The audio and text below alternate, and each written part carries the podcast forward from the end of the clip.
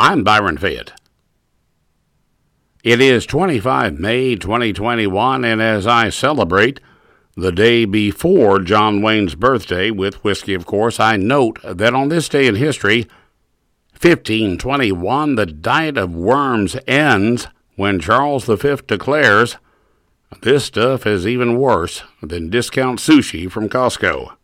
This day, 1809, the Chuquisaca Revolt, Chuquisaca, well, that being the little town where Hillary runs off to, yes, she was alive in 1809. It was, after all, a witchcraft era. Her deal with Satan keeping her looking youthful to this day. Uh, well, youthful for a 300 year old hateful, repressed lesbian Satan worshiper. Anyway, the rebellion, well, uh, let's just skip that. Any time, of course, is a good time to make fun of the Sasquatch of Chappaqua. Or am I confusing her with Kennedy? Or uh, did Hillary drown? Uh, no, Hillary did not drown. I have it right now. Ted Kennedy drowned his girlfriend at Chappaquiddick. Hillary drowned her sorrows in cheap tequila at Chappaqua. Now, Bill, oh, well, one night in 1980, I was nine years old. He spoke at a Cub Scout convention at Little Rock. He approached me. He he told me, you know, boy, you could get into Webelos without earning all those merit badges. If I, he said, if I just help him find the keys in the right front pocket of his skin tight jeans. Uh, for liability purposes and entertainment purposes, I never did dig around in Bill Clinton's skin tight jeans.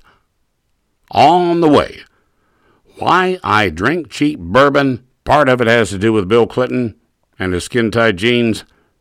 The rest may be a surprise, but it's on the way. Now, here in the ArkLaTex, we know how first experiences can print themselves on the mind. You try barbecue at a certain barbecue restaurant, you will always judge all other barbecue by the same standard. No other pulled pork shoulder will ever satisfy you. And if the first time you dip your wick is in a double wide trailer with Muddy Molly from Meridian, Mississippi, well, then, no woman who bathes regularly shall ever tickle your proverbial pickle. Which somehow brings us back around to the proverbial inebriant that would make even Muddy Molly look like Helen of Troy. Yes, there is a Troy in Mississippi, but if you grow up around here, you, you meet the other inebriant, the liquor store troll long before you meet Muddy Molly.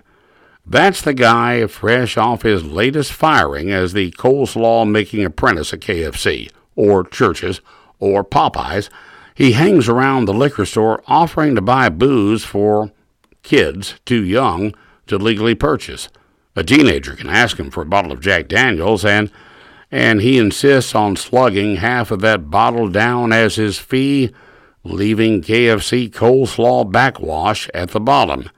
Now, Evan Williams costs half as much as Jack, so as a kid we learned to buy two bottles of the Evan Williams and leave the backwash troll to get gloriously drunk off of Evan Williams and end up as the star of the glory hole at whatever lumber camp he woke up in.